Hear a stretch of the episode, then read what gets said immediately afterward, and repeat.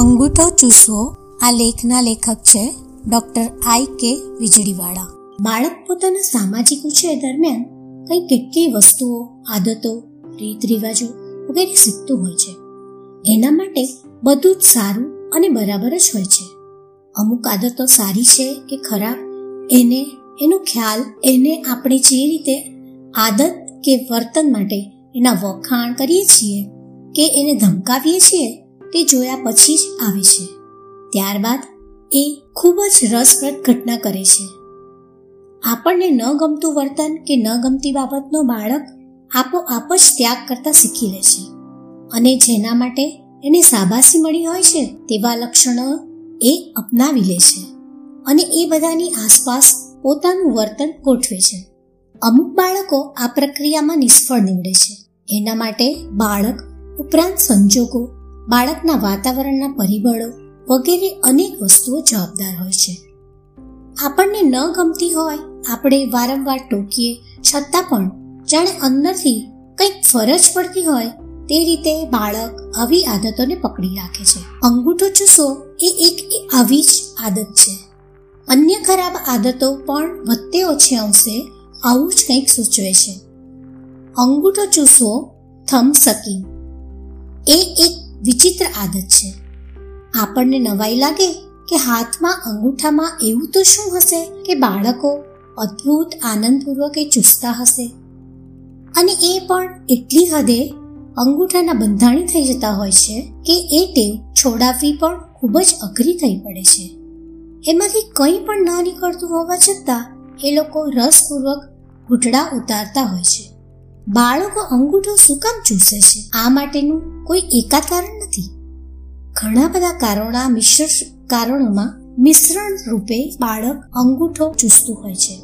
થોડાક કારણો જે મનોવૈજ્ઞાનિકો સમજી શક્યા છે તે નીચે પ્રમાણે છે.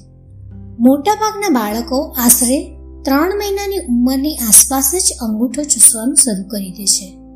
આટલી નાની ઉંમરે બાળક જ્યારે ભૂખ્યું થાય અને એને ચૂસવાની ઈચ્છા થાય ત્યારે અંગૂઠો કે આંગળી મોઢામાં નાખીને પોતાની ઈચ્છા વ્યક્ત કરે છે. લગભગ છ મહિનાની ઉંમરે આ આદત ઓછી થઈ જતી હોય છે. આ ઉંમરે બાળક પોતે માતાથી સ્વતંત્ર છે.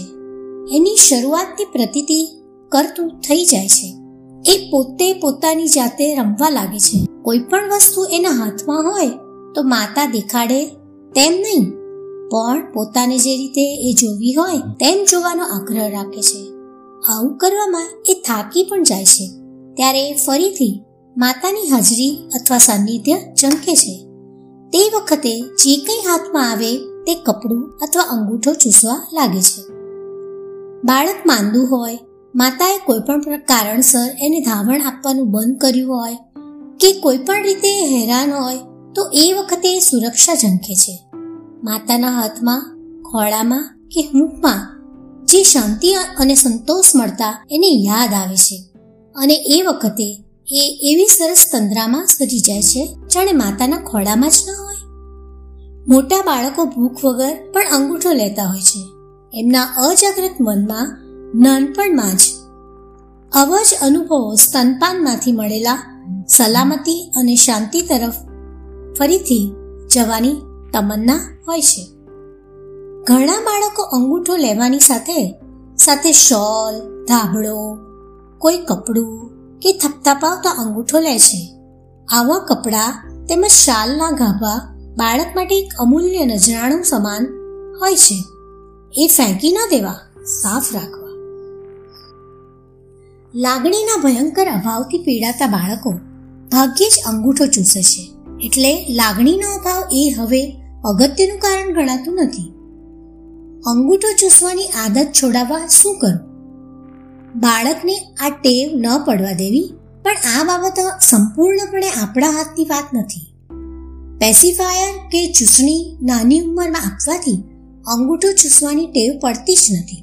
બાળક ચૂસણીનો ઉપયોગ પોતાની મેળે એકાદ વર્ષની ઉંમર સુધીમાં છોડી દે છે.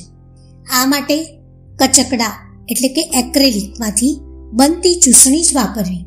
લાકડાની રબરની કે ધાતુની તેમજ અન્ય રંગ કે ઢોળ ચડાવેલ ચૂસણી ન વાપરવી. મોટી ગોળ રિંગ સાથેની ચૂસણી વાપરવાથી બાળકને ગળામાં ઈજા થવાની ચૂસણી પોતે જ ગળામાં ઉતરી જવાની બીક રહેતી નથી. સૂતી વખતે તે ક્યારેક થાકીને કડીક અંગૂઠો લેતા બાળકની ટેવ છોડાવવા ખૂબ ધમપછાડા ન કરવા. એનાથી કોઈ લાંબા ગાળાનું નુકસાન થતું નથી. આવા બાળકોને પ્રેમ કે લાગણીનો અભાવ રહી ગયો છે, એમ માનીને મા બાપ તરીકેની દુઃખી થવાની પણ જરૂર નથી. હકીકતે આવા બાળકો ખૂબ જ આનંદી હોય છે.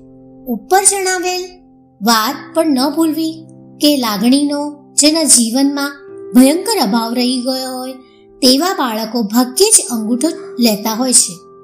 મોટા બાળકોને તેમને ગમતી પ્રવૃત્તિમાં પરોવેલા રાખો. જ્યારે કંઈ કરતા કંઈ પ્રવૃત્તિ કે ધંધો હોય ન હોય, ત્યારે બાળકોમાં અંગૂઠો લેવાનું પ્રમાણ વધારે રહે છે. બાળક ઘરમાં તોડફોડ ન કરતું હોય કે એને પોતાને કોઈ જોખમ જેવું ન હોય, એની રમત અંગે કચકચ ન કરો. કદાચ બાળકની કોઈ પ્રવૃત્તિ કે રમત તમને ન ગમે, તો એને બીજી કોઈ આનંદદાયક રમતમાં પુરવતા શીખો. દરેક વાતમાં કટકટ કરવાથી બાળક મૂંઝાય છે. હવે શું કરવું તેની દ્વિધામાં અનુભવતું બાળક કંટાળીને અંગૂઠો ચૂસવા બેસે છે. પરદેશમાં થમ કે સ્ટોપ ચીટ જેવા અંગૂઠા ઉપર લગાવવાના પદાર્થો મળે છે. જે અંગૂઠા ઉપર લગાવવાથી બાળક મોઢામાં કઈ વિચિત્ર સ્વાદ આવવાથી અંગૂઠો ચૂસી શકતું નથી. આપણા દેશમાં કરિયાતું, કાળીજીરી, દર્શન ચૂર્ણ વગેરે અંગૂઠા ઉપર લગાવવામાં આવે છે. હકીકતમાં આ બધી જંગલિયાતભરી પ્રથાઓ છે. જેવું આ બધું લગાવવાનું બંધ થશે કે તરત જ બાળક અંગૂઠું ચૂસવાનું શરૂ કરી દેતું હોય છે અને ત્યારબાદ આ બાળક વધારે જોરથી વળગે છે અને વધારે લાંબો સમય ચાલે છે. હાથ કે અંગૂઠો બાંધી દેવામાં આ ટેવ લંબાય છે, એટલે એવું ન કરવું. ધાક ધમકીથી પણ આ ટેવ છોડાવવાની કોશિશ ન કરવી. એવું પણ મનાય છે કે આ બાળકોને ભવિષ્યમાં સિગરેટ કે બીડી પીવાની ટેવ જલ્દી પડે છે. પાંચ વર્ષ સુધી બાળક અંગૂઠો લે તો એને કંઈ નુકસાન થતું નથી. એમના હાથ ધોડાવવાનો બરાબર ખ્યાલ રાખવો નહીતર ગંદો અંગૂઠો ચૂસવાથી કરમિયા તેમજ પેટના અન્ય ચેપી રોગો થઈ શકે છે. પાંચ વર્ષ પછી ઉપરના દાંત આગળ આવવા માંડે છે. આ ઉપર ઉપરાંત નીચેના દાંતને પણ નુકસાન થતું હોય છે અને ભવિષ્યમાં એવા ગડબડિયા દાંત સરખા કરાવવાની સારવાર ખૂબ જ ખર્ચાળ તેમજ લાંબી નીવડે છે. એટલે આ ઉંમર પછી અંગૂઠો ચૂસવાની ટેવ છોડાવવી જોઈએ. એ માટે બાળક ખૂબ જ સલામતી અનુભવે તેવું વાતાવરણ સર્જો જરૂર પડે બાળકને સમજાવવું. એના યોગ્ય વખાણ કરવા, એના સારા વર્તન માટે એની પ્રશંસા થવી જ જોઈએ. એને બરાબર હૂંફ તેમજ લાગણી આપવા. જે દિવસે કે રાત્રે બાળક અંગૂઠો લીધા વિના સૂઈ જાય, તે દિવસે કે બીજે સવારે એની પીઠ થપથપાડાવો એને પ્રશંસાના થોડા શબ્દો કહો. એ દિવસે ઘરમાં જાણે ઉત્સવનું વાતાવરણ બની ગયું હોય તેવું કરો. બાળક માંગે તેવી નાનકડી અને વ્યાજબી ભેટ આપો. લેખકના પુસ્તક. બાળ આરોગ્યની ચાવીમાંથી સાભાર લીધેલ છે.